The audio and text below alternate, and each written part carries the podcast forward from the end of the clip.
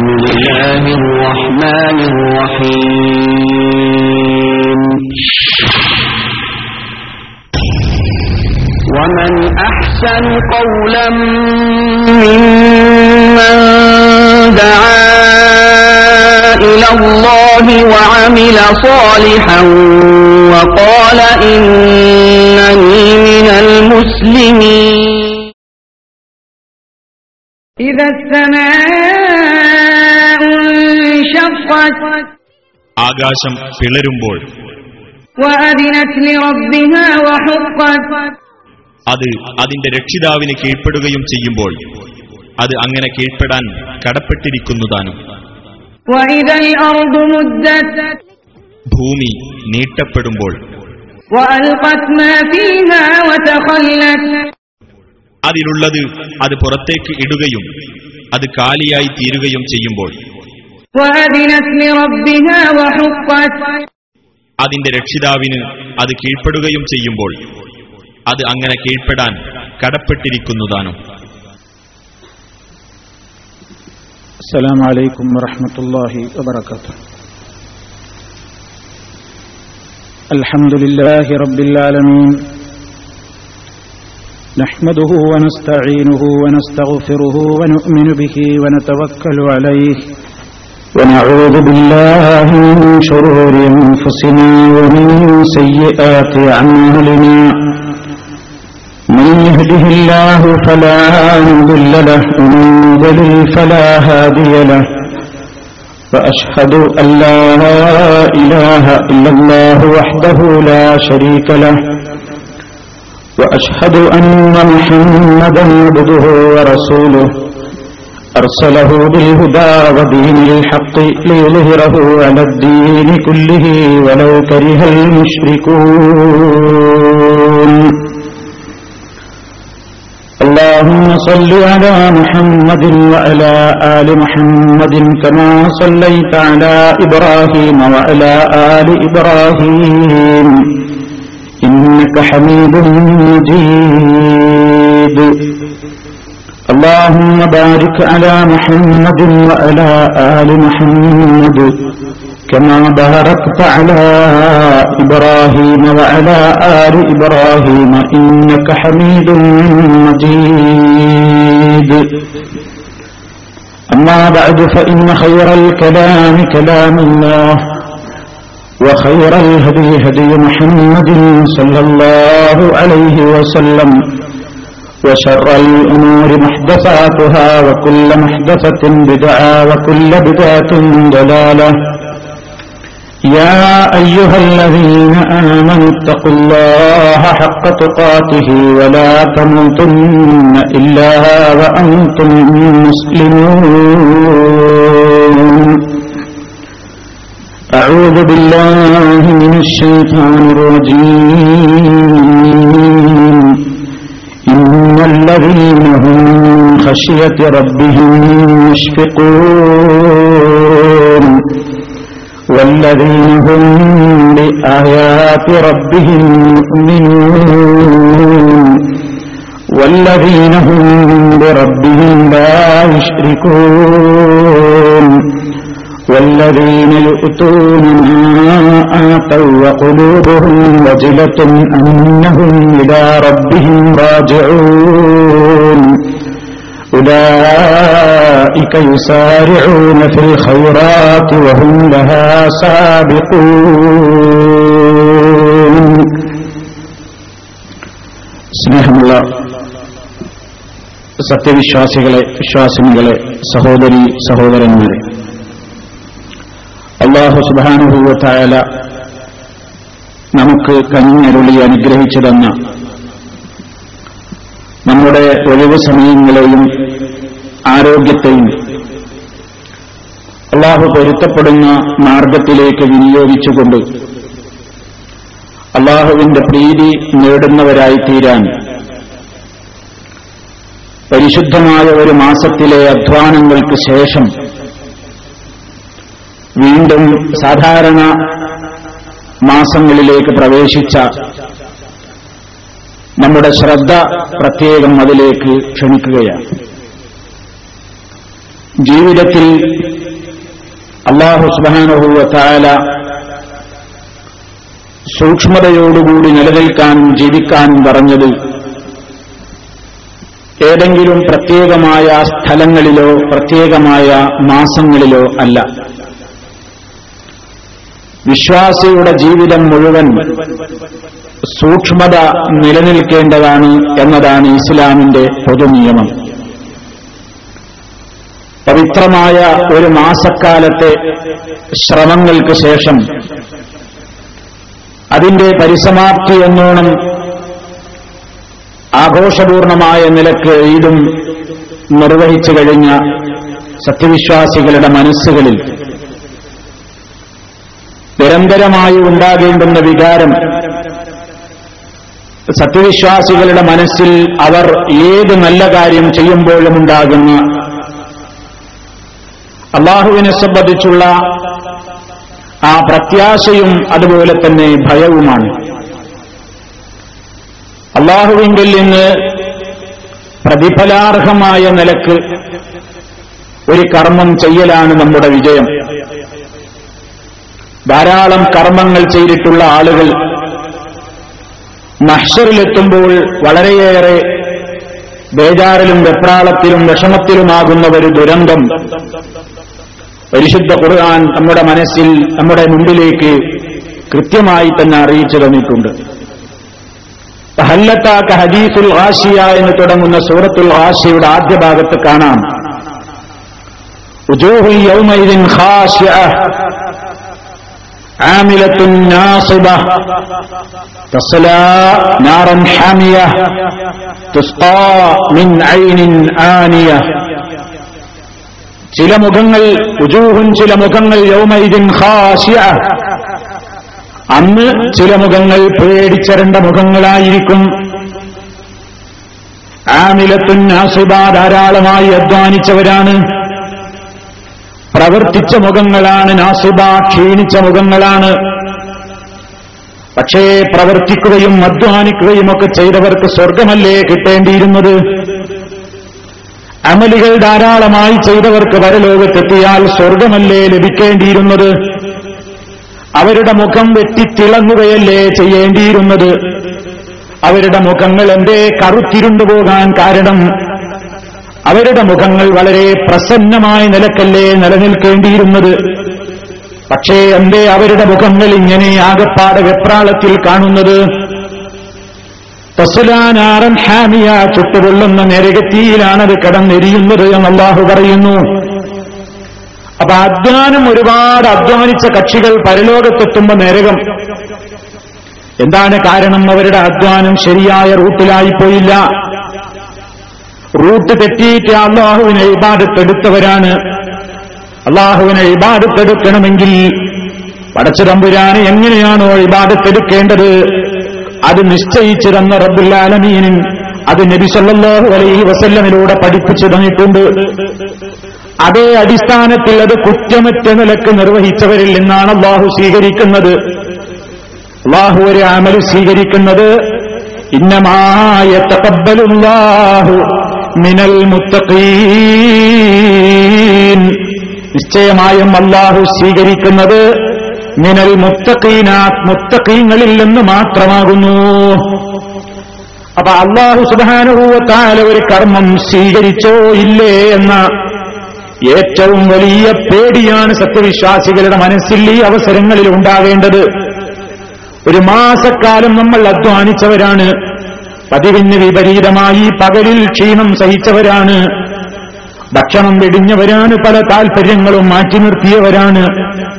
അതേപോലെ തന്നെ പതിവിൽ നിന്ന് വ്യത്യസ്തമായി നിശാസമയത്ത് നമ്മൾ രാത്രി സമയങ്ങളിൽ നാം അല്ലാഹുവിന്റെ മുമ്പിൽ കുറെ തവണ ഖുർആൻ കേട്ടുകൊണ്ട് നിന്ന് ക്ഷീണിച്ചവരാണ്.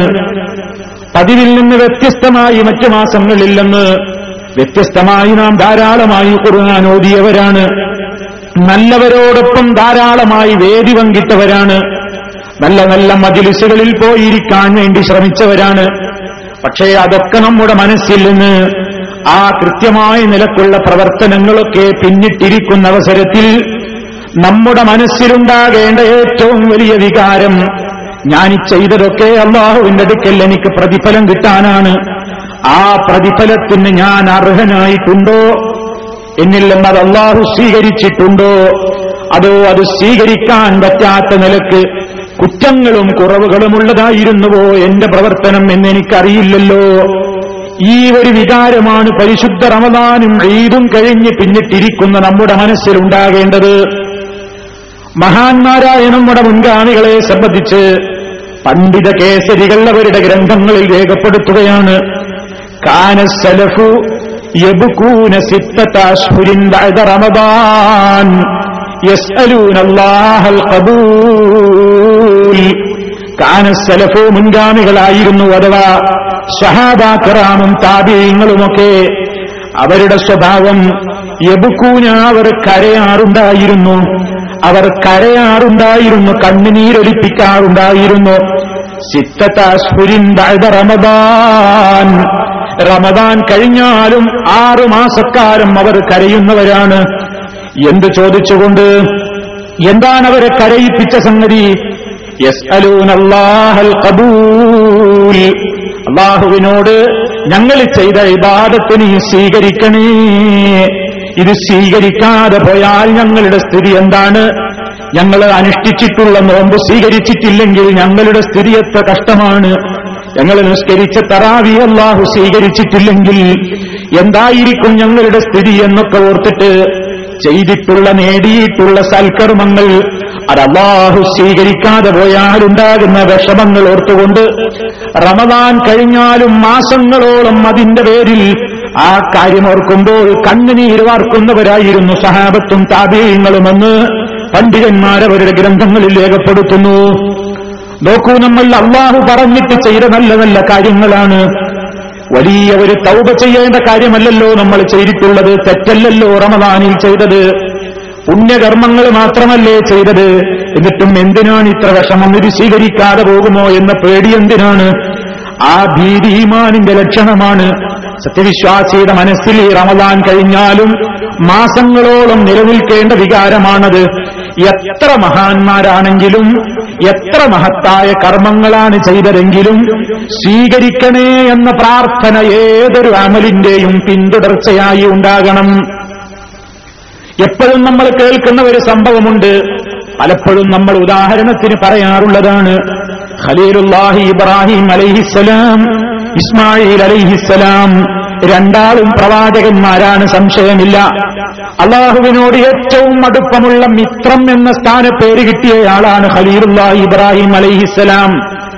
അതേപോലെ തന്നെ, മോനെ നിന്നെ അറുക്കാൻ അള്ളാഹുവിന്റെ ഓർഡറുണ്ട്, എന്താണ് മോനെ നിന്റെ അഭിപ്രായമെന്ന് ചോദിച്ചപ്പോ റബ്ബ് എന്താണ് താങ്കളോട് കൽപ്പിച്ചിട്ടുള്ളതെങ്കിൽ അതങ്ങ് നിർവഹിച്ചേക്കൂ പിതാവേ. യാ അബതി ഫഅൽ മാ തുഅ്മർ സതജിദുനി ഇൻഷാ അല്ലാഹു മിനസ് സാബിരീൻ. അങ്ങയോട് റബ്ബെന്താണ് കൽപ്പിച്ചിട്ടുള്ളതെങ്കിൽ അതങ്ങ് നിർവഹിച്ചോളൂ, അള്ളാഹു ഉദ്ദേശിക്കുന്നുവെങ്കിൽ എന്നെ താങ്കൾക്ക് ക്ഷമാലുക്കലിൽ കാണാമെന്ന് ബാപ്പയോട് സമാധാനിപ്പിച്ച മകൻ. അത്ര വലിയ ഉന്നതമായ മഹാന്മാരുടെ പദവിയിലെത്തിയയാളാണ് ഇബ്രാഹിം അലൈഹിസ്സലാം. ഏത് പരീക്ഷണത്തിന്റെ തീച്ചൂളയിൽ ഞെരിഞ്ഞമർന്നപ്പോഴും പതറിപ്പോകാതെ റബ്ബിലേക്ക് ഏറ്റവും വലിയ മഹാത്മ്യത്തിന്റെ ദർജയും പദവിയും പങ്കിട്ടിട്ടുള്ള 2 മഹാന്മാരാണ് ഇബ്രാഹിം അലൈഹിസ്സലാമും ഇസ്മായിൽ അലൈഹിസ്സലാമും. ഞാനിത് പറയുന്നത് ആ മഹാന്മാരുടെ വലുപ്പം പറയാനാണ്. എത്ര വലിയ മഹാന്മാരാണെങ്കിലും ഒരു കർമ്മം ചെയ്താൽ അവരും പേടിച്ചിട്ടുണ്ട് എന്ന് പറയാൻ വേണ്ടിയാണ് ഈ സൂചിപ്പിക്കുന്നത്. അത്രത്തോളം റബ്ബിലേക്കടുത്തിട്ടുള്ള ഖലീലായ ഇബ്രാഹിം അലൈഹിസ്സലാം, അതേപോലെ തന്നെ ഇസ്മായിൽ അലൈഹിസ്സലാം, ആ മഹാന്മാരെ നമ്മുടെ മനസ്സിൽ നാം അവിടെ കരുതി വെക്കുക. ഇനി അവർ ചെയ്ത അമലെന്താണ്? ഈ ലോകത്ത് എനിക്കോ നിങ്ങൾക്കോ സാധിക്കാത്ത ഒരു കാര്യമാണ്. ഈ ലോകത്ത് ആർക്കാണ് സാധിച്ചിട്ടുള്ളത്? അവർക്കല്ലാതെ. അതാ ഈ ലോകത്തുള്ള 1-മത്തെ ഭവനം അതേതാണ്? പരിശുദ്ധ കഅബാലയം. ഇന്ന അവ്വല ബൈത്തിൻ വുദിഅ ലിന്നാസ് ലല്ലദീ ബിബക്കത മുബാറകൻ വഹുദൽ ലിൽആലമീൻ ഫീഹി ആയാത്തും ബയ്യിനാത്തും മഖാമു ഇബ്രാഹീം വമൻ ദഖലഹു കാന ആമിനാ എന്ന് റബ്ബ് വിശേഷിപ്പിച്ചിട്ടുള്ള മാനവരാശിക്ക് വേണ്ടി അല്ലാഹു സുബ്ഹാനഹു വ തആല അവന്റെ ഭവനമെന്ന നിലക്ക് ഒന്നാമതായി ഭൂമിയിൽ ഉണ്ടാക്കിയ ഭവനം ബക്കയിലുള്ള അഥവാ മക്കയിലുള്ള വിശുദ്ധ ഭവനം. ആ പള്ളി അവിടെ വന്നത് കാരണത്താൽ ആ നാട്ടുകാർ നിർഭയരായിപ്പോയി. ആ പള്ളി അവിടെ ഉള്ളത് കാരണത്താൽ അതിന്റെ പരിസരത്തുള്ള സ്ഥലങ്ങളിലെ ഒരു ചെടി വരെ നീക്കം ചെയ്യാൻ പറ്റാതെയായി. അവിടെ പാറുന്ന പ്രാവുകൾക്ക് വരെ നിർഭയത്വമുണ്ട്. എല്ലാ നിലക്കും എല്ലാവർക്കും നിർഭയത്വമുള്ള ഏറ്റവും വലിയ കേന്ദ്രമായ ആ മക്കാ രാജ്യത്തിലെ ഭവനമില്ലേ, അവിടേക്ക് ആര് പ്രവേശിച്ചുവോ ആ പ്രവേശിച്ചവൻ നിർഭയനാണ്. ഏത് രാജ്യത്തു നിന്നും ആളുകളുടെ മനസ്സങ്ങോട്ടാണ് ചായുന്നത്. ആ നിലക്ക് മഹത്വമുള്ള ഒരു കേന്ദ്രം, ആ കേന്ദ്രമാകുന്ന കഅബാലയത്തിന്റെ നിർമ്മാണം ലോകത്താരെ കൊണ്ടാ സാധിച്ചിട്ടുള്ളത്? അവർക്കല്ലാതെ. അവരല്ലേ അതിന്റെ തുടക്കക്കാര്. അല്ലാഹു അവരോടല്ലേ അത് നിർമ്മിക്കാൻ വേണ്ടി പറഞ്ഞത്. അപ്പോ ഏറ്റവും മുന്തിയ കർമ്മമായ കഅബാ നിർമ്മാണം ചെയ്തതോ അല്ലാഹുവിലേക്ക് ഏറ്റവും അടുപ്പം സിദ്ധിച്ച രണ്ട് മഹാന്മാരും. ഇനി എന്താ നമ്മൾ കുറവുള്ളത്? ചെയ്തത് ഏറ്റവും വലിയ രണ്ട് മഹാന്മാർ, ചെയ്ത കർമ്മമോ അല്ലാഹുവിന് ഏറ്റവും പ്രിയങ്കരമായ ഈ ലോകത്തെ ഒന്നാമത്തെ ഏറ്റവും പവിത്രമായ ഒന്നാമത്തെ പള്ളിയുടെ നിർമ്മാണം. ആര് പറഞ്ഞിട്ടാ ചെയ്തത്? അല്ലാഹു പറഞ്ഞിട്ട്. മൂന്ന് കാര്യങ്ങളിലും ഇനി എന്തെങ്കിലും ഒരു കലർപ്പുണ്ടെന്ന് നമുക്ക് സംശയിക്കാനുണ്ടോ? കൽപ്പിക്കപ്പെടാത്തത് ചെയ്തിട്ടില്ല, അള്ളാഹുവാണ് കൽപ്പിച്ചത്.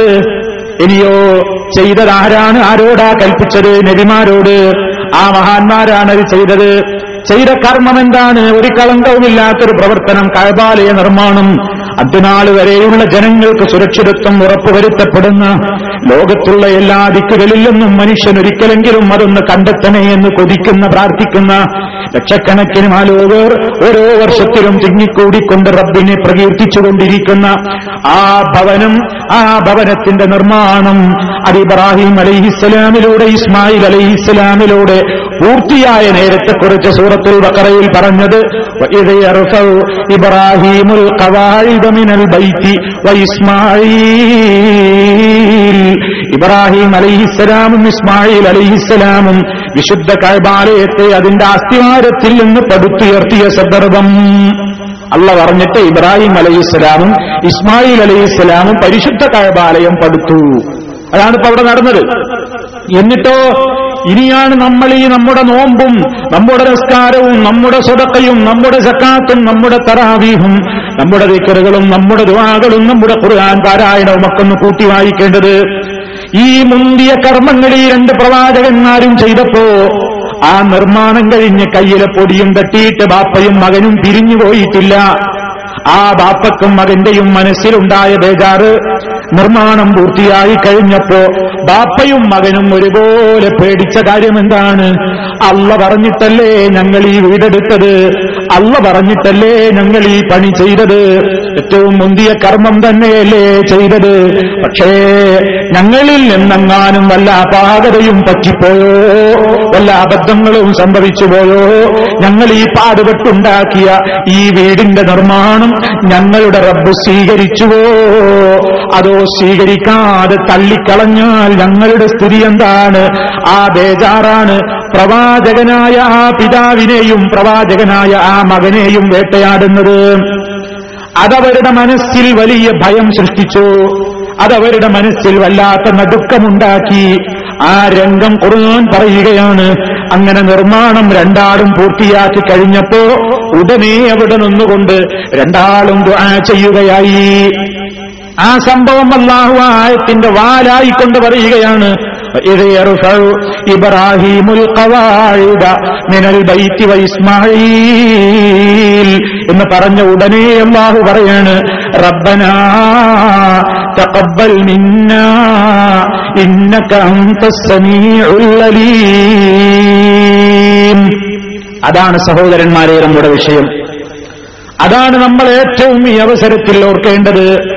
മഹാന്മാരാണ് ചെയ്തത്, മഹത്തായ കർമ്മമാണ് ചെയ്തത്, റബ്ബുല്ലാലമീനിന്റെ നേരിട്ടുള്ള ഓർഡറിലൂടെയാണ് ചെയ്തത്. അല്ലാഹു നേരിട്ട് നബിക്ക് വഹി കൊടുത്ത് ഓർഡർ കൊടുത്തതാണ്, ഇടയിൽ ഒരാളില്ല. ആ പ്രവാചകന്മാർക്ക് ഓർഡർ കൊടുത്തിട്ടാണ് കഅബ നിർമ്മാണം നടത്തിയത്. മഹത്തുക്കളാണ് ചെയ്യുന്നത്, സാധാരണക്കാരല്ല. എന്നിട്ടും ഈ കർമ്മമെങ്ങാനും സ്വീകരിക്കാതെ പോയാൽ, ഞങ്ങളെടുത്ത പണി ബാത്തിലായി പോയാൽ പരലോകത്ത് ഞങ്ങൾക്ക് എന്ത് കിട്ടാനാണ്? ഇതൊക്കെ നിർമ്മിച്ചത് അള്ളാഹുവിന്റെ പൊരുത്തം ഉദ്ദേശിച്ചിട്ടല്ലേ? സ്വർഗം കിട്ടാനല്ലേ? അത് കിട്ടാതായി പോയാൽ ഞങ്ങളുടെ സ്ഥിതി എന്തെന്ന് ഓർത്തുകൊണ്ട് രണ്ടാളും അവിടെ നിന്നുകൊണ്ട് ദുആ ചെയ്തത്, റബ്ബനാ, ഞങ്ങളുടെ റബ്ബേ, തഖബ്ബൽ മിന്നാ, ഞങ്ങളിൽ നിന്ന് നീ സ്വീകരിക്കണമേ. കാരണം ഇന്നക അൻതസ് സമീഉൽ അലീം, നീയാണല്ലോ എല്ലാം കേൾക്കുന്ന സമീഅ്, നീയാണല്ലോ എല്ലാം അറിയുന്ന അലീം. അല്ലാഹുവേ, നീ മാത്രമാണ് എല്ലാം കേൾക്കുന്നവൻ, നീ മാത്രമാണ് എല്ലാം അറിയുന്നവൻ. ഞങ്ങൾ ചെയ്ത ഈ അമല് നിനക്ക് വേണ്ടി ചെയ്തതാണ്, നീ ഞങ്ങളിൽ നിന്ന് കബൂലാക്കണേ എന്ന് രണ്ട് മഹാന്മാരായ പ്രവാചകന്മാർ പ്രാർത്ഥിച്ചു എന്നല്ലേ ഖുർആൻ പറയുന്നത്. ഇതാണിനി നമ്മൾ ചിന്തിക്കേണ്ടത്. പരിശുദ്ധ റമളാനിൽ ഞാനും നിങ്ങളും നോമ്പെടുത്തത് അല്ലാഹു പറഞ്ഞിട്ടാണ്, ഖുർആൻ ഓതിയത് റബ്ബിന്റെ നിർദ്ദേശപ്രകാരമാണ്, തറാവീഹ് നിസ്കരിച്ചത് റബ്ബിന്റെ നിർദ്ദേശപ്രകാരമാണ്.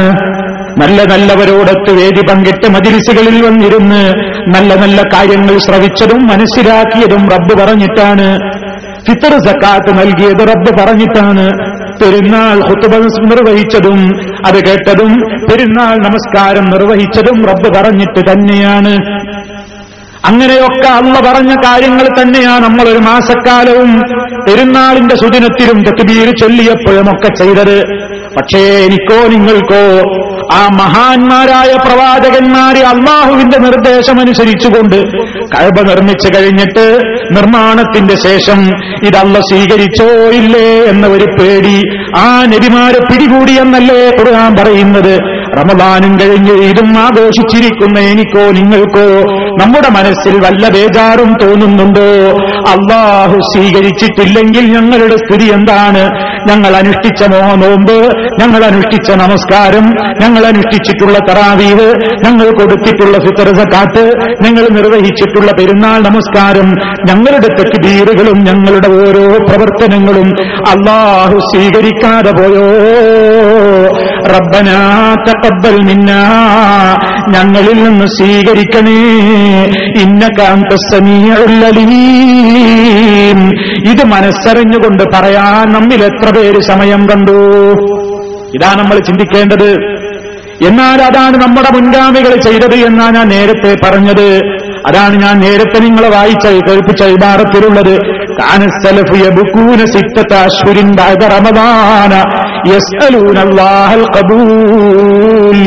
ഇത് കബൂലാക്കി കിട്ടാൻ വേണ്ടി അല്ലാഹുവിനോട് കരഞ്ഞു ചോദിക്കുന്നവരായിരുന്നു മുൻഗാമികൾ. നമുക്കങ്ങനെ ഒരു പേടിയില്ല. നമ്മൾ സമാധാനിക്കുകയാണ്. ഇതിലെന്താ പത്ര ചോദിക്കാൻ? ഹറാമൊന്നുമില്ലല്ലോ ചെയ്തത്, അള്ള പറഞ്ഞിട്ട് നല്ല നല്ല കാര്യങ്ങളല്ലേ ചെയ്തത്. പക്ഷേ മുഅ്മിനീങ്ങളുടെ ലക്ഷണം ഖുർആനിൽ സൂറത്തുൽ മുഅ്മിനൂനുണ്ട്. 57-ാമത്തെ ആയത്ത് മുതൽക്ക് ചില ലക്ഷണങ്ങൾ പറയുന്നുണ്ട്. അത് ഞാൻ നിങ്ങളുടെ ശ്രദ്ധയിൽപ്പെടുത്തുകയാണ്.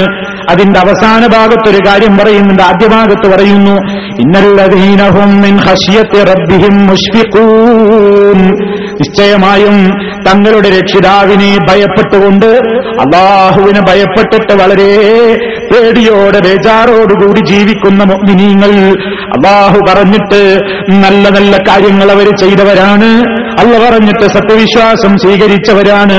എന്നാലും മുശ്ഫിഖൂന മിനല്ലാഹ്, അവരെ അല്ലാഹുവിനെ ഭയപ്പെട്ടുകൊണ്ട്, ഖായിഫൂന മിൻഹു, അവർ വല്ലാത്ത പേടിയിൽ തന്നെ. അത് ഈമാനിന്റെ ലക്ഷണമാണ്. പിന്നെ പറയുന്ന രണ്ടാമത്തെ ലക്ഷണം, വല്ലദീന ഹും ബിആയാതി റബ്ബിഹിം യുഅ്മിനൂൻ, അവർ അവരുടെ റബ്ബിന്റെ ആയത്തുകളിൽ വളരെ ദൃഢമായി വിശ്വസിക്കുന്നവരാണ്. ഇവിടെ പടച്ചതമ്പുരാന്റെ ആയത്തുകൾ എന്ന് പറയുമ്പോ പ്രപഞ്ചത്തിൽ കാണുന്ന ഒരുപാട് ദൃഷ്ടാന്തങ്ങളുണ്ട്. റബ്ബുണ്ട് എന്നതിന്റെ ദൃഷ്ടാന്തമാണ് സൂര്യചന്ദ്ര നക്ഷത്രാദികൾ. റബ്ബുണ്ട് എന്നതിന്റെ ദൃഷ്ടാന്തമാണ് ഈ ലോകത്ത് കാണുന്ന വരന്തമായ ഒരുപാട് വസ്തുക്കൾ. അതിലൂടെയൊക്കെ അവർ വിശ്വാസം വർദ്ധിപ്പിക്കുന്നവരാണ്. അതേപോലെ തന്നെ വിശുദ്ധ ഖുർആനിന്റെ വചനങ്ങളിലും ഹദീസുകളുടെ കാര്യങ്ങളിലുമൊക്കെ അവർ വിശ്വസിക്കുന്നവരാണ്.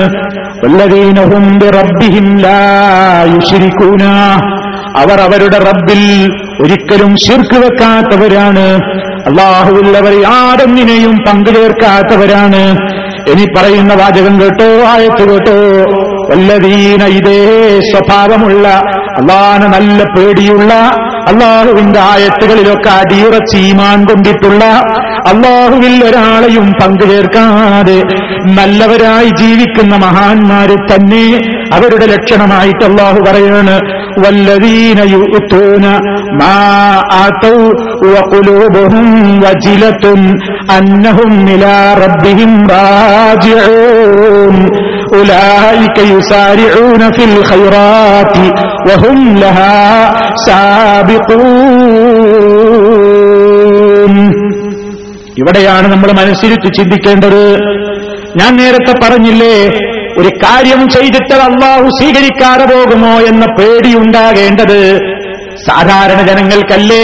നമ്മളൊക്കെ നിസ്കരിക്കുന്നവരല്ലേ, നോമ്പ് നോൽക്കുന്നവരല്ലേ, നല്ല നല്ലതൊക്കെ ചെയ്യുന്നവരല്ലേ എന്ന ഒരു പൊങ്ങച്ച മനസ്ഥിതി നമുക്ക് വേണ്ട. മറിച്ച് വിശുദ്ധ ഖുർആനിൽ നിന്ന് നമുക്ക് മനസ്സിലാകുന്നത് നമ്മൾ ചെയ്തിട്ടുള്ള കർമ്മം സ്വീകരിക്കാതെ പോകുമോ എന്ന പേടി മഹാന്മാർക്കാണ് കൂടുതലുണ്ടായത് എന്നാണ്. അതിന്റെ ആദ്യ ഉദാഹരണമാണ് ഞാൻ പറഞ്ഞത്. പടച്ചോൻ ഏറ്റവും ഇഷ്ടപ്പെട്ട ഇബ്രാഹിം നബിയും ഇസ്മായിൽ നബിയും ആ പേടിയോടെ അള്ളാഹുവിനോട് കബൂലിന് വേണ്ടി ദുആ ചെയ്തവരാണ്. ഇനി അള്ളാഹു മുഅ്മിനീങ്ങളുടെ മൊത്തത്തിൽ ലക്ഷണം പറഞ്ഞെടുത്ത് ആദ്യം ഞാൻ നിങ്ങളെ കേൾപ്പിച്ച ലക്ഷണം അള്ളാഹുവിനെ വല്ലാതെ പേടിയാൽ വളരെ ബേജാറിൽ കഴിയുന്ന മഹാന്മാര്, അള്ളാഹുവിനെ പേടിച്ചു കഴിയുന്ന മഹാന്മാർ, പടച്ചതമ്പുരാന്റെ വചനങ്ങൾ എന്ത് കേട്ടാലും ഈമാൻ വർദ്ധിക്കുന്ന മഹാന്മാർ, ഈമാനോടുകൂടി ദൃഢമായി ജീവിക്കുന്ന മഹാന്മാർ. വല്ലദീനഹും ബിറബ്ബിഹിം ലാ യുശ്രികൂന, തങ്ങളുടെ റബ്ബിൽ ഒരാളെയും പങ്കുചേർക്കാതെ ശിർക്ക് ജീവിതത്തിൽ വന്നു പോകാതെ അല്ലാഹുവിനെ ലാ ഇലാഹ ഇല്ലല്ലാഹ് ആ ആശയത്തെ നാവുകൊണ്ട് പറയുക മാത്രമല്ല, ജീവിതത്തിൽ അതിന് എതിരായിക്കൊണ്ട് അല്ലാഹുവിന് ഒരു നളീറിനെയോ ഒരു തുല്യനെയോ ഒരു കുഫുവിനെയോ ഒരിക്കലും സങ്കല്പിക്കാതെ കണ്ട് തൗഹീദിൽ അടിയുറച്ച, അല്ലാഹുവിനെ ഭയപ്പെട്ടുകൊണ്ട് ജീവിക്കുന്ന, പടച്ചവനെ ഓർത്തുകൊണ്ട് കരയുന്ന അതേ മഹാന്മാര് തന്നെയാണ്. അവരെക്കുറിച്ച് തന്നെയുള്ള പറയാണ് അല്ലദീന, അവരൊരു കൂട്ടരുമാണ്, യുഅ്തൂന, അവർ കൊടുക്കുന്നവരാണ്, മാ ആതൗ, അവർക്ക് നൽകപ്പെട്ടതിൽ നിന്നവർ കൊടുക്കുന്നു. അവര് സ്വതക്ക കൊടുക്കുമ്പോഴും അവര് നല്ല നല്ല കാര്യങ്ങളൊക്കെ ചെയ്യുമ്പോഴും അതാ ഏത് സ്ഥിതിയിലാണ് അവർ സ്വതക്ക കൊടുക്കുന്നത്, ഏത് സ്ഥിതിയിലാണ് അവർ നല്ല കാര്യങ്ങൾ ചെയ്യുന്നത്, അത് ശ്രദ്ധിച്ചോ. വഖുലൂബുഹും വജിലത്തുൻ, വഖുലൂബുഹും വജിലത്തുൻ, അവരുടെ ഹൃദയങ്ങളാകെ പേടിയിലാകുന്നു. ഹൃദയങ്ങൾ സൽക്കർമ്മങ്ങൾ ചെയ്യുമ്പോഴും അവരുടെ ഖൽബുകൾ കിടിലം കൊള്ളുകയാണ്. അന്നഹും ഇലാ റബ്ബിഹിം റാജിഊൻ, ഞങ്ങൾ ഞങ്ങളുടെ റബ്ബിങ്കലേക്ക് മടങ്ങിച്ചെല്ലേണ്ടവരാണല്ലോ. എന്താണ് ആ പറഞ്ഞത്? റബ്ബിങ്കലേക്ക് മടങ്ങിച്ചെല്ലേണ്ടവരാണെന്നോർത്തുകൊണ്ട് സൽക്കർമ്മങ്ങൾ ചെയ്യുമ്പോഴും ഖൽബുകൾ കിടിലം കൊള്ളുന്ന മഹാന്മാർ, റബ്ബിലേക്ക് മടങ്ങിച്ചെല്ലുന്നവരാണല്ലോ എന്നോർക്കുമ്പോ ഈ ചെയ്തതൊക്കെ അല്ലാഹുവിന്റെ അടുക്കൽ കിട്ടണം എന്ന നിലക്കല്ലേ പടച്ചതമ്പുരാന്റെ മഹ്ശറിൽ വിചാരണക്ക് ഹിസാബിന് വേണ്ടി നിൽക്കുമ്പോ ആര് അണുത്തൂക്കം നന്മ ചെയ്തിട്ടുണ്ടോ അതവൻ കാണുക തന്നെ ചെയ്യും.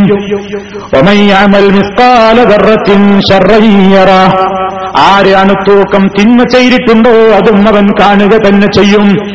ആ നിലക്ക് ഉറച്ചു വിശ്വസിച്ചുകൊണ്ടല്ലേ മനുഷ്യൻ അമല് ചെയ്യുന്നത്. അപ്പൊ വിശ്വാസിയുടെ മനസ്സിൽ പേടിയാണ്. നിസ്കരിക്കുമ്പോഴും അവന്റെ മനസ്സിൽ പേടിയുണ്ട്, നോമ്പെടുത്തപ്പോഴും മനസ്സിൽ പേടിയുണ്ട്, സക്കാത്ത് കൊടുത്തപ്പോഴും അവന്റെ മനസ്സിൽ പേടിയുണ്ട്, ഹജ്ജിന് പോയി ഹജ്ജ് ചെയ്തപ്പോഴും അവന്റെ മനസ്സിൽ നിറയെ ഭീതിയാണ്. എന്താണ് പേടിയെന്നോ? ഇലാ റബ്ബിഹിം റാജിഊന, തങ്ങളുടെ റബ്ബിങ്കലേക്ക് ഞങ്ങൾ മടങ്ങേണ്ടവരാണല്ലോ.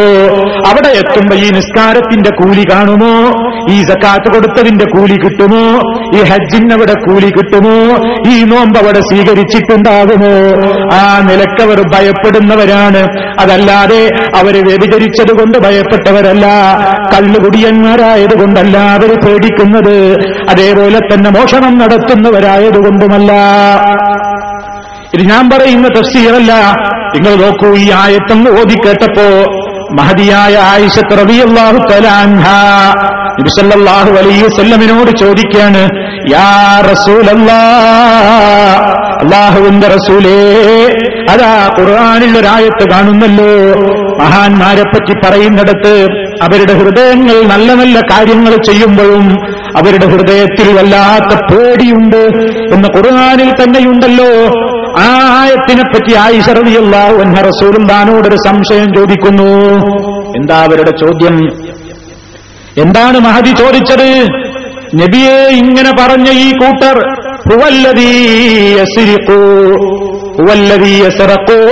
ഇയാള് മോഷണം നടത്തിയ ആളാണോ? വയസിനി, വ്യഭിചരിച്ച കക്ഷിയാണോ? വയശ്റബുൽ ഹംറ, കള്ളു കുടിച്ചവനാണോ? വഹുവ യഖാഫുല്ലാഹ അസ്ദ വജല്ല, അതിന്റെ പേരിലാണോ അയാൾ അല്ലാഹുവിനെ ഇത്ര പേടിക്കുന്നത്? നല്ല കാര്യം ചെയ്യുമ്പോഴും ഹൃദയം വല്ലാതെ നടുങ്ങുന്നു എന്ന് പറഞ്ഞില്ലേ, അതയാള് മുമ്പ് മദ്യപാനിയായതിന്റെ പേരിലാണോ? മുമ്പ് മോഷണം വല്ലതും നടത്തിയതിന്റെ പേരിലാണോ? മുമ്പ് അശ്ലീല പ്രവർത്തനത്തിന്, വ്യഭിചാരത്തിന് പോയതിന്റെ പേരിലാണോ നബിയേ എന്ന് പറഞ്ഞപ്പോ അതാ നബി സല്ലല്ലാഹു അലൈഹി വസല്ലം മറുപടി കൊടുക്കുകയാണ്, ലാ യാ ബിൻത സിദ്ദീഖ്, അല്ല സിദ്ദീഖിന്റെ മകളെ, സിദ്ദീഖുൽ അക്ബർ റളിയല്ലാഹു അൻഹുവിന്റെ മോളാണല്ലോ ആയിഷ ബീവി. റസൂലുള്ള സ്നേഹത്തോടെ വിളിക്കാൻ ഈ സംശയം അങ്ങ് ചോദിച്ചു കേട്ടപ്പോ, ലാ യാ ബിൻത സിദ്ദീഖ്, അല്ല സിദ്ദീഖിന്റെ മോളെ, അവര് ഭയപ്പെട്ടത് എന്തിനാണെന്നോ നീ പഠിച്ചു വെച്ചോ.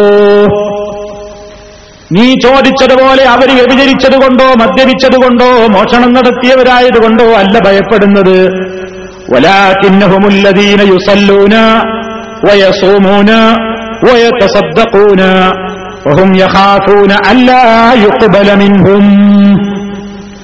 നബി സല്ലല്ലാഹു അലൈഹി വസല്ലം പറഞ്ഞു കൊടുക്കുകയാണ്, അവരെന്തേ ഇങ്ങനെ ഭയപ്പെടാൻ കാരണം? അവരെ അല്ലദീന യുസല്ലൂന, അവർ നമസ്കരിക്കുന്നവരാണ്. നിസ്കരിക്കുന്ന മഹാന്മാരെ കുറിച്ചായി പറയുന്നത്. വയസൂമൂന, നോമ്പെടുക്കുന്ന മഹാന്മാരെ കുറിച്ചാണ് ഈ പറയുന്നത്. അവര് നിസ്കരിച്ചവരാണ്. വയസൂമൂന, നോമ്പെടുക്കുന്നവരാണ്. വയതസദ്ദഖൂന, സദഖയും സക്കാത്തും ഒക്കെ കൊടുക്കുന്നവരാണ്. വഹും, ഏത് സ്ഥിതിയിലാണ് അവർ നിസ്കരിക്കുന്നത്? ഏത് സ്ഥിതിയിലാണ് അവര് നോമ്പെടുക്കുന്നത്? ഏത് സ്ഥിതിയിലാണ് അവർ സക്കാത്ത് കൊടുക്കുന്നത്, സദഖ കൊടുക്കുന്നത്? വഹും യഖാഫൂന, അവര് ഭയപ്പെടുകയാണ്. അതാണ് അവരുടെ ഭയത്തിന്റെ കാരണം. എന്താണെന്നോ, അല്ലാ യുഖ്ബല മിൻഹും, ഞങ്ങളുടെ ഈ നിസ്കാരം സ്വീകരിക്കപ്പെടാതെ പോകുമോ, നോമ്പ് സ്വീകരിക്കപ്പെടാതെ പോകുമോ, സക്കാത്ത് സ്വീകരിക്കപ്പെടാതെ പോകുമോ എന്നതാണ് അവരുടെ ഭയം. എന്നിട്ട് നബി സല്ലല്ലാഹു അലൈഹി വസല്ലം പാരായണം ചെയ്തു, ഉലൈക യുസാരിഊന ഫിൽ ഖൈറാത്ത്, അത്തരത്തിലുള്ള, അക്കൂട്ടരത്തിലുള്ള ആളുകൾ അവർ സൽക്കർമ്മങ്ങളിൽ വളരെ ധൃതിപ്പെടുന്ന ആളുകളാകുന്നു.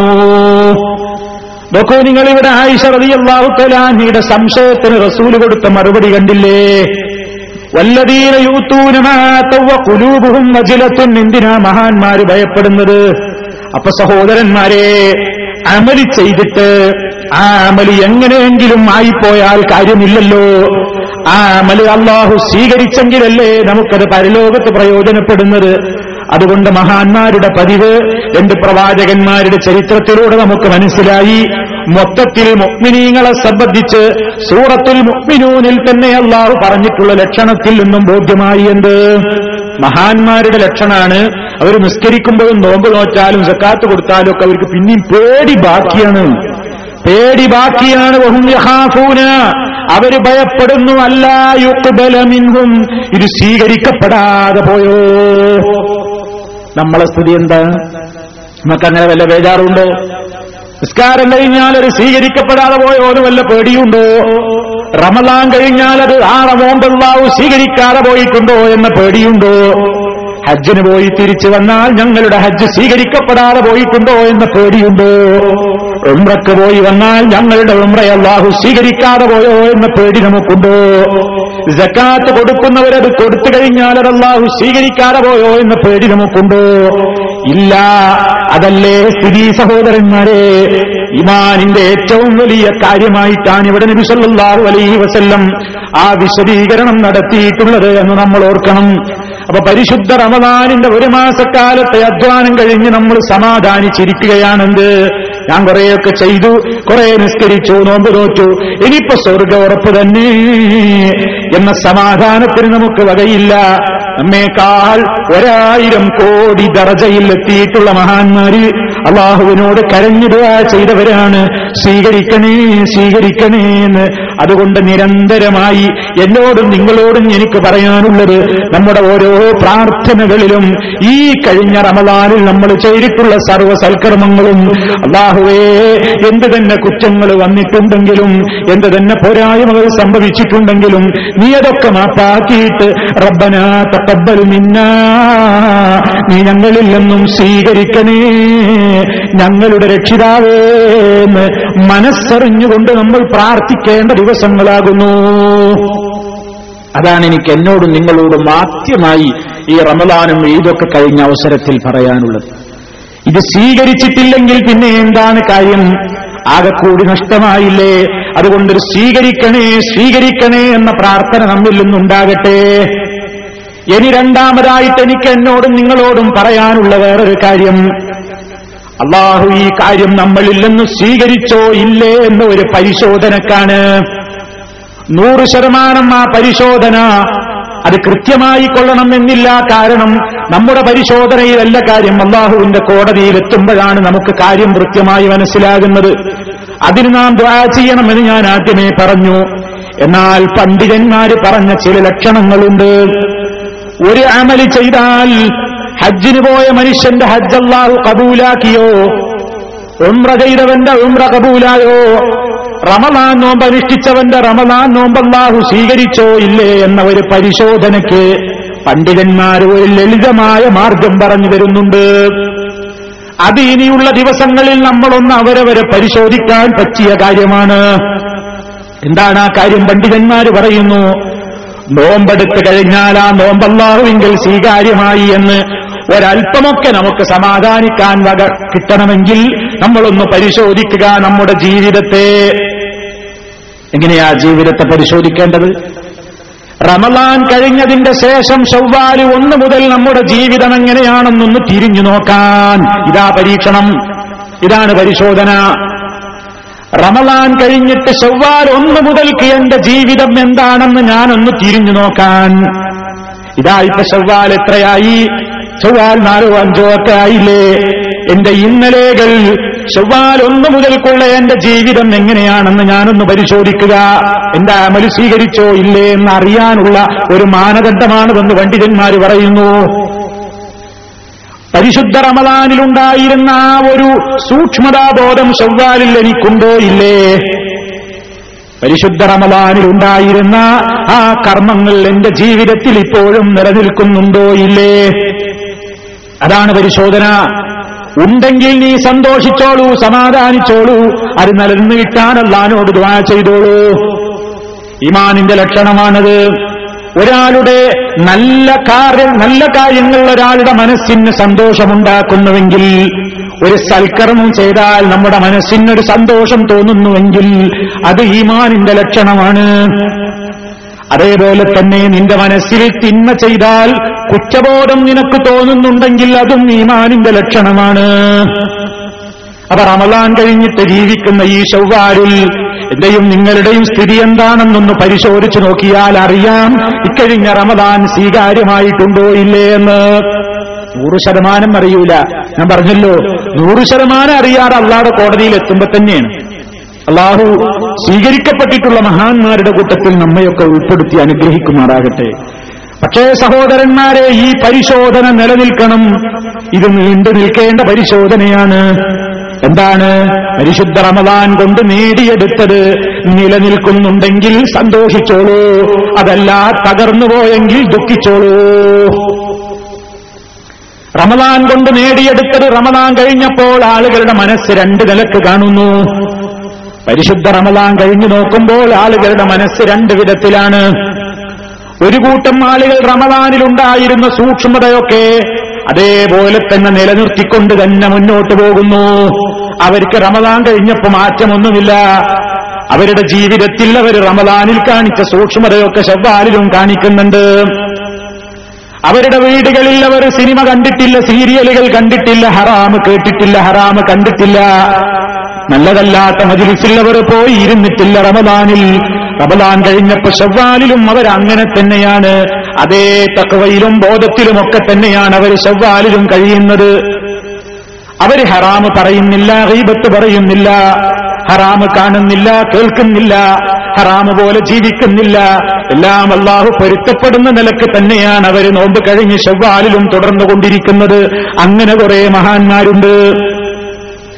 വേറെ ഒരു ഭാഗത്തെ നമുക്ക് കാണാൻ കഴിയുന്നത് റമദാനിൽ അവരൊരു സീസണൽ ഭക്തിയിലായിരുന്നു.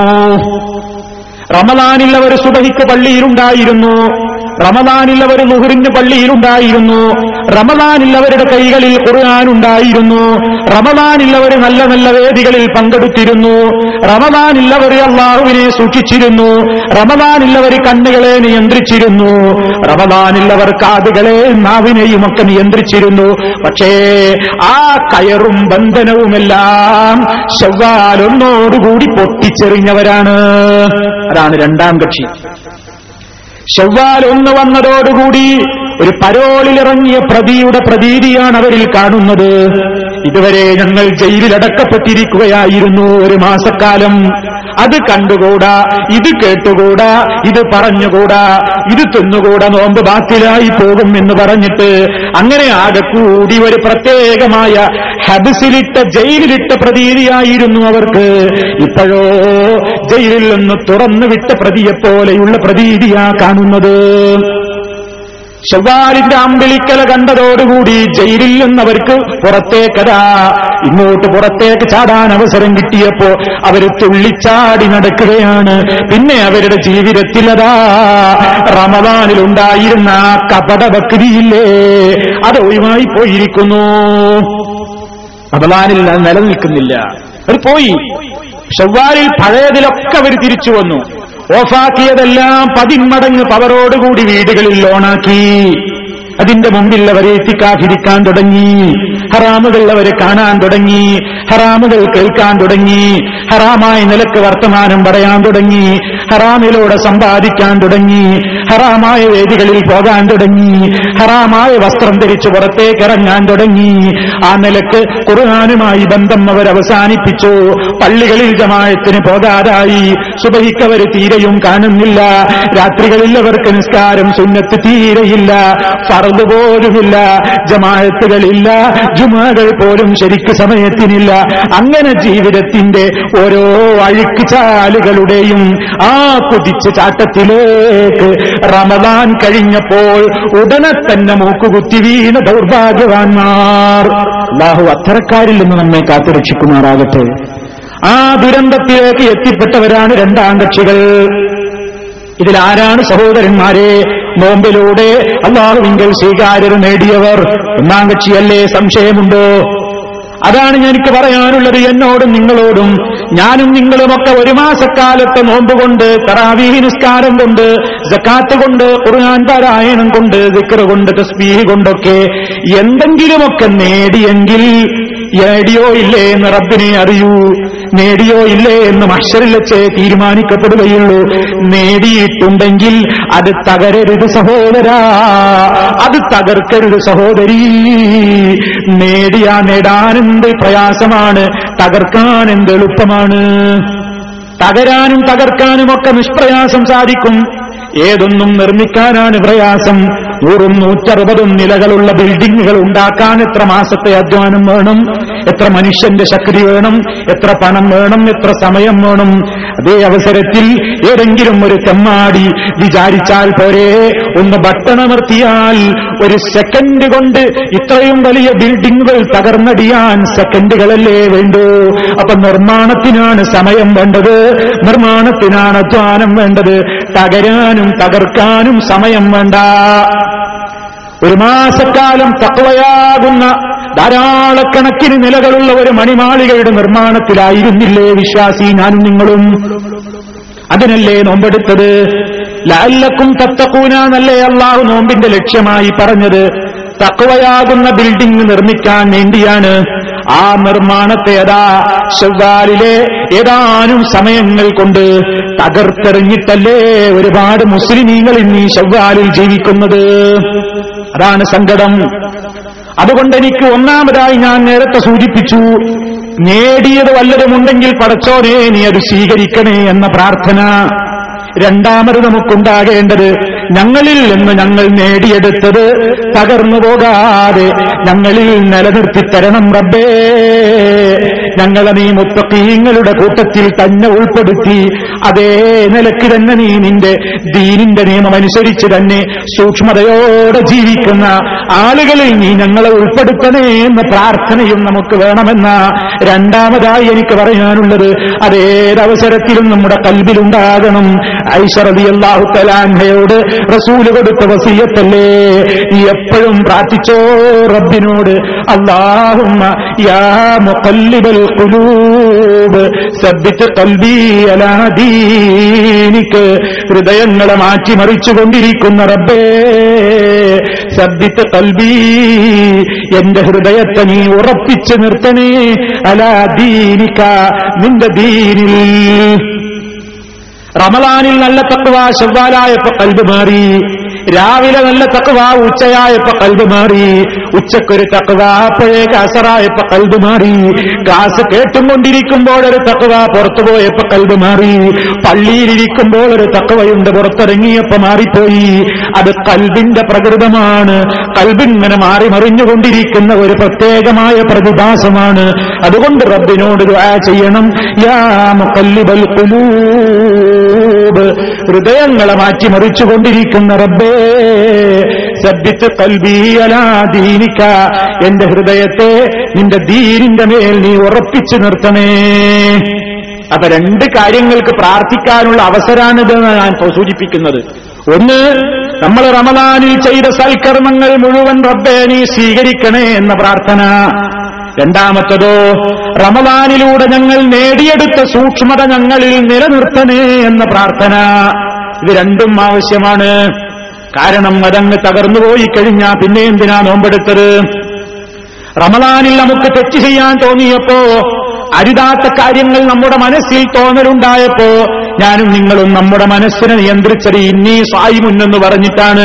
എനിക്ക് നോമ്പാണ്, എനിക്ക് നോമ്പാണ്, എനിക്ക് നോമ്പാണ്, ഞാനത് കണ്ടുകൂടാ, കേട്ടുകൂടാ, പറഞ്ഞുകൂടാ, പങ്കെടുത്തുകൂടാ. ഇനി ശവ്വാലിൽ എന്ത് ചെയ്യണം, ദുൽഖഅദിൽ എന്ത് ചെയ്യണം, ദുൽഹജ്ജിൽ എന്ത് ചെയ്യണം, മുഹറം മുതൽക്കിനി വരുന്ന റമദാൻ വരെയും നീ എന്ത് ചെയ്യണം, ഞാൻ എന്ത് ചെയ്യണം? നമുക്കരുതാത്ത എന്തെങ്കിലും വികാരം മനസ്സിൽ തോന്നുമ്പോ, കണ്ണുകളെ അടക്കി വെക്കാൻ കഴിയാതാകുമ്പോ, കാതുകളെ നിലക്ക് നിർത്താൻ കഴിയാതെ വരുമ്പോ, നാവിനെ കൺട്രോൾ ചെയ്യാൻ കഴിയാതെ വരുമ്പോ, നമ്മുടെ മനസ്സിനോട് നമ്മളൊരു കാര്യം പറയണം, ഹേ കണ്ണേ ഹറാമിൽ നിന്ന് മടങ്ങിക്കോ.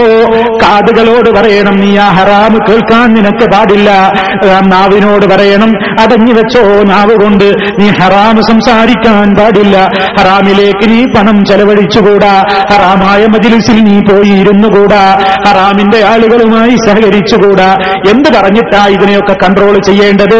നീ നോമ്പെടുത്ത ശരീരമാണ്, നീ നോമ്പെടുത്ത ശരീരമാണ്, നീ ഇതൊക്കെ ചെയ്താൽ നീ ആ ചെയ്ത നോമ്പിന്റെ കൂലി പോയി പോകും, കാര്യമില്ലാതായി പോകും. അതാ ഇനി നമ്മൾ നമ്മുടെ മനസ്സിനെ കൺട്രോൾ ചെയ്യാൻ ഉപയോഗപ്പെടുത്തേണ്ട ആയുധം ഇനി അതാണ്. ഇനി എല്ലാ മാസങ്ങളിലും ചെയ്യേണ്ട ആയുധം അതാണ്. തെറ്റ് ചെയ്യാൻ തോന്നുമ്പോ റമദാനിൽ നമ്മൾ ഉപയോഗപ്പെടുത്തിയ ആയുധം എന്താ? എനിക്ക് നോമ്പാണ്, എനിക്ക് നോമ്പാണ്. ഇനി മറ്റ് 11 മാസക്കാലങ്ങളിൽ ഇനി നമുക്ക് അരുതാത്തത് വല്ലതും തോന്നുമ്പോ എങ്ങനെ കൺട്രോൾ ചെയ്യണം? ഞാൻ നോമ്പെടുത്തവനാണ്, ഞാൻ നോമ്പെടുത്തവനാണ്, ഇപ്പൊ ഞാൻ ഈ കാര്യം ചെയ്താൽ ആ എടുത്ത നോമ്പിന് കാര്യമില്ലാതായി പോകും, നേടിയ തഖ്വയങ്ങ് ജീർണിച്ച് നശിച്ച് തകർന്നടിഞ്ഞു പോകും. ചില രോഗികളെ കണ്ടിട്ടില്ലേ, അവർക്ക് നിങ്ങൾ ഇഷ്ടപ്പെട്ട ഭക്ഷണമാണെങ്കിലും ഒരു തളികയിൽ വെച്ച് നീട്ടി നോക്കൂ, അവർ കഴിക്കാൻ കൂട്ടാക്കില്ല. എനിക്ക് വേണ്ടാന്ന് പറയും, ആഗ്രഹമില്ലാഞ്ഞിട്ടല്ല, അയാൾക്ക് കൊതിയുള്ള ഭക്ഷണമല്ലാഞ്ഞിട്ടല്ല, അയാൾ കഴിക്കില്ല. അയാൾ ഉടനെ അത് നൽകിയ ആളോട് പറയും, എനിക്കത് കഴിക്കാൻ പറ്റൂല, എന്തേ? ഞാനിപ്പ ഗുളിക കഴിച്ചവനാണ്, ഞാനിപ്പങ്ങും മരുന്ന് കഴിച്ചേയുള്ളൂ. എന്താ അതിന്റെ അർത്ഥം? ഈ ഭക്ഷണം ഇപ്പൊ ഞാൻ കഴിച്ചാൽ, ഇപ്പൊ ഞാൻ കാശ് കൊടുത്തു വാങ്ങി പ്രയാസപ്പെട്ടിട്ട് വളരെ ബുദ്ധിമുട്ടിയിട്ട് ഞാൻ കഴിച്ച ഈ ഗുളികയുടെയും മരുന്നിന്റെയും ഫലമങ്ങി ഇല്ലാതായി പോകും. ഗുളിക കഴിച്ചത് പിന്നെ എന്തിനാ, വെറുതെ ആയില്ലേ? ഈ ഒരു ബോധമാണ് സഹോദരാ റമദാൻ കഴിഞ്ഞിട്ട് പിന്നിടുന്ന ഓരോ മാസങ്ങളിലും എന്നെയും നിങ്ങളെയും കൺട്രോൾ ചെയ്യേണ്ടത്. അരുതാത്ത കാര്യങ്ങൾക്ക് ആശ തോന്നുമ്പോ മനസ്സിനോട് പറയണം, നീ മരുന്ന് കഴിച്ചവനാണ്, റമദാനിൽ നീ നോമ്പെടുത്തവനാണ്, നിശാ നമസ്കാരം തറാവീഹ് നീ നിസ്കരിച്ചവനാണ്, ഫിത്ർ സകാത്ത് കൊടുത്തവനാണ്, നീ അല്ലാഹുവിന് വേണ്ടി ഖുർആൻ ഖതം തീർത്തവനാണ്, ഖുർആൻ പഠിച്ചവനാണ്. അതൊക്കെ ചെയ്ത നീ ഇത് ചെയ്തു പോയാൽ നീ നേടിയതൊക്കെ തകരലായിരിക്കും അതിന്റെ പരിണിത ഫലം. അതുകൊണ്ട് പിന്മാറിക്കോ, മാറിക്കോ, തിന്മയില്ലെന്ന് അങ്ങനെ മനസ്സിനെ കൺട്രോൾ ചെയ്യാൻ എനിക്കും നിങ്ങൾക്കും സാധിച്ചാൽ നിസ്സംശയം സഹോദരാ നമുക്ക് അല്ലാഹുവിന്റെ അടുക്കൽ സ്വീകാര്യത ലഭിച്ചു കഴിഞ്ഞു. അത്തരക്കാരിൽ അല്ലാഹു നമ്മെ ഉൾപ്പെടുത്തുമാറാകട്ടെ. ആ ഒരവസ്ഥയാണ് നമ്മിൽ നിലനിൽക്കേണ്ടത്, ആ ഒരു ചിന്താഗതിയാണ് നമ്മുടെ മനസ്സിലുണ്ടാകേണ്ടത്. അതേപോലെ തന്നെ മൂന്നാമതായി എനിക്കിനി പറയാനുള്ളത്, റമദാനിൽ നമ്മിലുണ്ടായിരുന്ന നല്ല നല്ല ചില കർമ്മങ്ങളുണ്ട്. അതൊക്കെ ഇനി വരും മാസങ്ങളിൽ അതിൻ്റെതായ ചില ട്രെയിനിങ്ങുകൾ ഇനിയും ബാക്കി വരുമ്പോ നിർവഹിക്കാൻ മറക്കരുത്. റമദാൻ കഴിഞ്ഞു, പരിശുദ്ധ ഖുർആൻ അടച്ചു വെക്കുന്ന പ്രകൃതം പാടില്ല. ഖുർആൻ പാരായണം എന്നും നിലനിൽക്കണം. ഒന്ന്.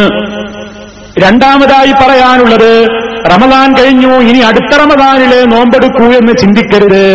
സുന്നത്ത് നോമ്പുകൾ ഇടക്കിടക്ക് വരും. അതിലേറ്റവും പ്രധാനമായതാണ് ഇപ്പോഴും നമുക്ക് അവസരം നഷ്ടപ്പെട്ടിട്ടില്ലാത്ത ഒരു നോമ്പ്. നബി സല്ലല്ലാഹു അലൈഹി വസല്ലം എത്രയാണ് അതിന്റെ മഹത്വം പറഞ്ഞത്? മൻ സ്വാമ റമദാൻ സുമ്മ അത്ബഅഹു സിത്തൻ മിൻ ശവ്വാൽ കാന കസിയാമി ദഹരി.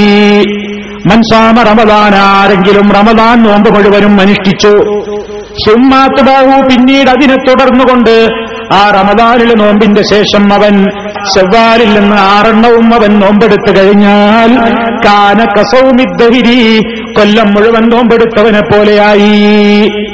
അപ്പൊ കൊല്ലം മുഴുവൻ നോമ്പെടുത്ത കൂലിയാണ് ശവ്വാലിലെ 6 നോമ്പിന്. പണ്ഡിതന്മാരതിന് വിശദീകരണം കൊടുത്തു. ഏറ്റവും അഫ്വലായ രീതി ശവ്വാൽ 2 മുതൽ 7 വരെ അങ്ങ് നിർവഹിക്കലാണ്. അപ്പൊ 2 മുതൽ പിറ്റേന്ന് മുതൽക്ക് തന്നെ 6 ദിവസം തുടർച്ചയായിട്ട് നിർവഹിക്കുക, അതാണ് ഏറ്റവും ശ്രേഷ്ഠകരം. ഇനി അതിന് ഏതെങ്കിലും സംഗതിവശാൽ സാധിച്ചിട്ടില്ലെങ്കിലോ, ശവ്വാലിലെ നടുവിലെ 10-ലോ അല്ലെങ്കിൽ ശവ്വാലിലെ അവസാനത്തെ 10-ലോ ഏതിലാണ് നിനക്ക് സാധിക്കുക എങ്കിൽ 6 ദിവസം തുടർച്ചയായോ അതല്ലെങ്കിൽ ശവ്വാലിൽ നിനക്ക് സാധിക്കുന്ന 6 ദിവസങ്ങളെങ്കിലുമോ നോമ്പെടുത്തുകൊണ്ടത് നിർവഹിക്കുക.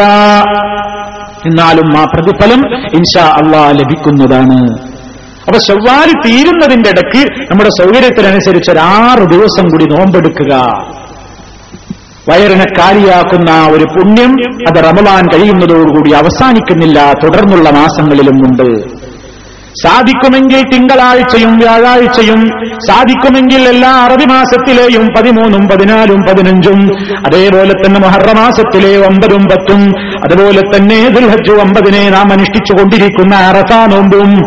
ആ നിലക്കൊക്കെ അല്ലാഹു സുബ്ഹാനഹു വ തആല അവന്റെ ദൂതനിലൂടെ നമുക്ക് അനുഷ്ഠിക്കാൻ പ്രേരണ ചെലുത്തിയിട്ടുള്ള നല്ല നല്ല കാര്യങ്ങളിൽപ്പെട്ടതാണ് സുന്നത്ത് നോമ്പുകൾ. അതും നമ്മൾ നിർവഹിക്കാൻ ശ്രദ്ധ കാണിക്കേണ്ടതുണ്ട്. അതുപോലെ തന്നെ നാം റമദാനിൽ നിർവഹിച്ചിരുന്നു 11 റക്അത്ത് തറാവീഹ് നിസ്കാരം. അത് റമദാനിൽ മാത്രമുള്ളതല്ല, റമദാൻ കഴിഞ്ഞാലും അതിന്റെ പുണ്യമുണ്ട്. ജമാഅത്തായിട്ട് പ്രത്യേകം സുന്നത്തില്ലെന്നേയുള്ളൂ. എന്നാൽ നമുക്ക് കഴിയുന്നത്ര നമ്മൾ റമദാൻ കഴിഞ്ഞാലും അത് നിലനിർത്തണം. 3 റക്അത്തെങ്കിലും അല്ലെങ്കിൽ 5, 7, 9, 11 ഒക്കെ ഒറ്റയായി അവസാനിപ്പിക്കുന്ന നിലക്ക് ഇശാ നമസ്കാരം കഴിഞ്ഞിട്ട് 2 റക്അത്ത് നമ്മുടെ ഇശാക്ക് ശേഷമുള്ള സുന്നത്തും കഴിഞ്ഞ് ഫജ്റിന് ബാങ്ക് വിളിക്കുന്നതിന്റെ ഇടക്ക് എപ്പോഴാണ് സാധിക്കുക എങ്കിൽ നാം അത് നിലനിർത്തിപ്പോകുന്നത് വളരെ പുണ്യമാണ്. നിലനിർത്തുമ്പോൾ നബി സല്ലല്ലാഹു അലൈഹി വസല്ലം പറഞ്ഞ ഒരു കാര്യം നമ്മൾ ശ്രദ്ധയിൽപ്പെടുത്തുകയാണ്. എന്താണ്?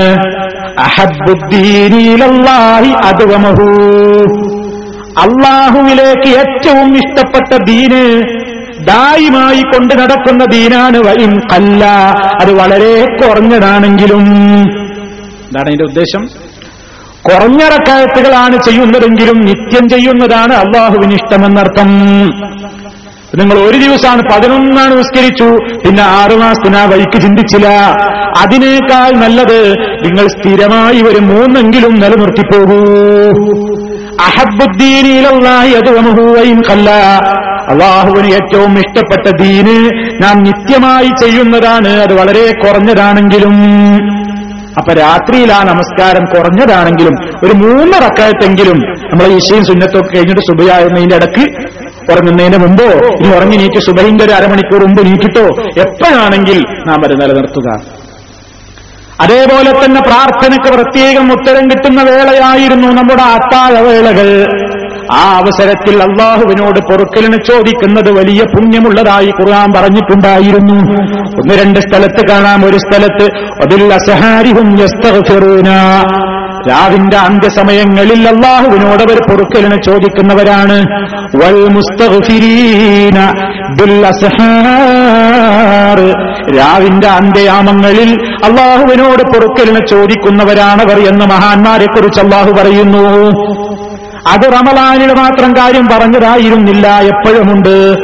അതുകൊണ്ട് റമളാൻ കഴിഞ്ഞാലും ആ സമയത്ത് എഴുന്നേൽക്കാൻ ഭാഗ്യം കിട്ടുന്നുവെങ്കിൽ അള്ളാഹുവിനോട് പൊറുക്കലിനെ ചോദിക്കാനും നമ്മുടെ ദുനിയാവിന്റെയും ആഖിറത്തിന്റെയും കാര്യങ്ങൾക്ക് വേണ്ടി റബ്ബിനോട് മനസ്സ് പൊട്ടി പറയാനും മറന്നുപോകരുത്.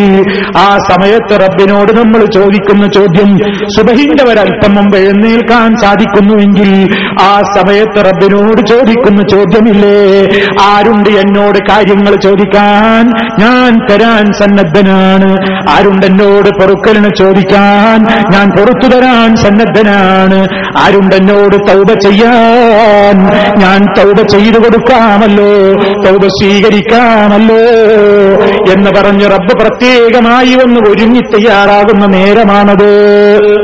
അതും റമളാനിലെ മാത്രം കാര്യമല്ല, എല്ലാ കാലത്തും ഉണ്ട്. അതേപോലെ ഒരു കാര്യം കൂടി പറയട്ടെ, റമളാനിൽ നമ്മൾ നല്ല നല്ല മജ്‌ലിസുകളിൽ പോയിരുന്നു. എന്തിനു വേണ്ടി? നന്മ കിട്ടാൻ. അത് റമളാനിൽ മാത്രം പോരെ, എല്ലാ കാലത്തും വേണം. സാലിഹീങ്ങളോടൊപ്പമുള്ള സഹവാസം നമുക്ക് വലിയ ഖൈർ ചെയ്യും. സാലിഹീങ്ങളോടൊപ്പം കൂടുന്നത് നമുക്ക് നല്ല നല്ല കാര്യങ്ങൾ നമ്മളിലുമുണ്ടാകും. നേരെ മറിച്ച് ചമ്മാടിക്കൂട്ടത്തിൽപ്പെട്ട ആലോ നമ്മൾ പഴച്ചു പോകും. അതുകൊണ്ട് സാലിഹീങ്ങളോടൊപ്പമുള്ള കൂട്ടുകെട്ട് നിലനിർത്തണം, ഇല്ലാത്തവരെ ഉണ്ടാക്കണം. കാരണം എന്താ, ഒരു സാലിഹീങ്ങളുടെ കൂടെയാകുമ്പോൾ നമ്മൾ തെറ്റ് ചെയ്യില്ല. സാലിഹീങ്ങളുടെ കൂടെയാകുമ്പോൾ നമുക്കൊരു പേടിയുണ്ട്. ഞാനത് പറയുമ്പോൾ അയാൾ കേൾക്കില്ലേ, ഞാനത് കാണുമ്പോൾ അയാൾ കാണില്ലേ, ഞാനത് പ്രവർത്തിക്കുമ്പോൾ അയാൾ കാണില്ലേ. കണ്ടുവാർ സാലിഹീങ്ങളുടെ പവറാണ്. നല്ലവരോടൊപ്പം ഇരിക്കുമ്പോൾ നമുക്ക് തെറ്റ് ചെയ്യാൻ വാസനയുണ്ടെങ്കിലും നമ്മളത് കൺട്രോൾ ചെയ്യുന്നു. കാരണം അയാൾ കാണും അല്ലേ. അങ്ങനെ സാലിഹീങ്ങളുടെ കൂടെ ഇരിക്കുമ്പോൾ ഒരു ബർക്കത്തുണ്ട്. അത് റമദാനിൽ മാത്രം പോരാ, ഏതവസരത്തിലും സാലിഹീങ്ങളോടൊപ്പമുള്ള സഹവാസം നമ്മെ ഖൈറിലേക്കാണ് ചെന്നെത്തിക്കുക. നേരെ മറിച്ച് ഏറ്റവും വലിയ തെമ്മാടികളുടെ കൂടെയാണ് കഴിയുന്നതെങ്കിലോ അത് നമ്മെ ഏറ്റവും വലിയ ചതിക്കുഴിയിലേക്കാണ് വലിച്ചു കൊണ്ടുപോവുക. അതും എല്ലാ കാലത്തും നമ്മൾ ശ്രദ്ധിക്കണം എന്ന് ഓർമ്മപ്പെടുത്തുകയാണ്. ഇങ്ങനെ 3 കാര്യങ്ങളാണ് ഈ റമളാൻ കഴിഞ്ഞ അവസരത്തിൽ എനിക്ക് എന്നോടും നിങ്ങളോടും പറയാനുള്ളത്. ആവർത്തിച്ച് പറയുകയാണ്. 1, ചെയ്തിട്ടുള്ള കർമ്മങ്ങളൊക്കെ സ്വീകരിക്കണേ എന്ന് അല്ലാഹുവിനോട് നിരന്തരം ദുആ ചെയ്യുക. അത് മഹാന്മാരുടെ സ്വഭാവമായിരുന്നു. 2, പറയാനുള്ളത് റമളാനിലൂടെ നേടിയെടുത്തിട്ടുള്ള തഖ്വയും സൂക്ഷ്മതയുമൊക്കെ വരും കാലങ്ങളിലും കെടാതെ ഞങ്ങളിൽ നിലനിർത്തണേ എന്ന് അല്ലാഹുവിനോട് പ്രാർത്ഥിക്കുക.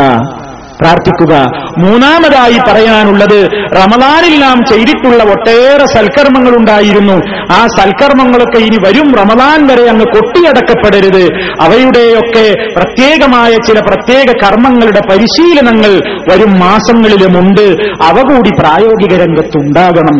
അങ്ങനെ ഈ 3 കാര്യങ്ങളും എന്റെയും നിങ്ങളുടെയും ശ്രദ്ധയിലേക്ക് ഇട്ട് തന്നുകൊണ്ട് ഞാൻ അവസാനിപ്പിക്കുകയാണ്.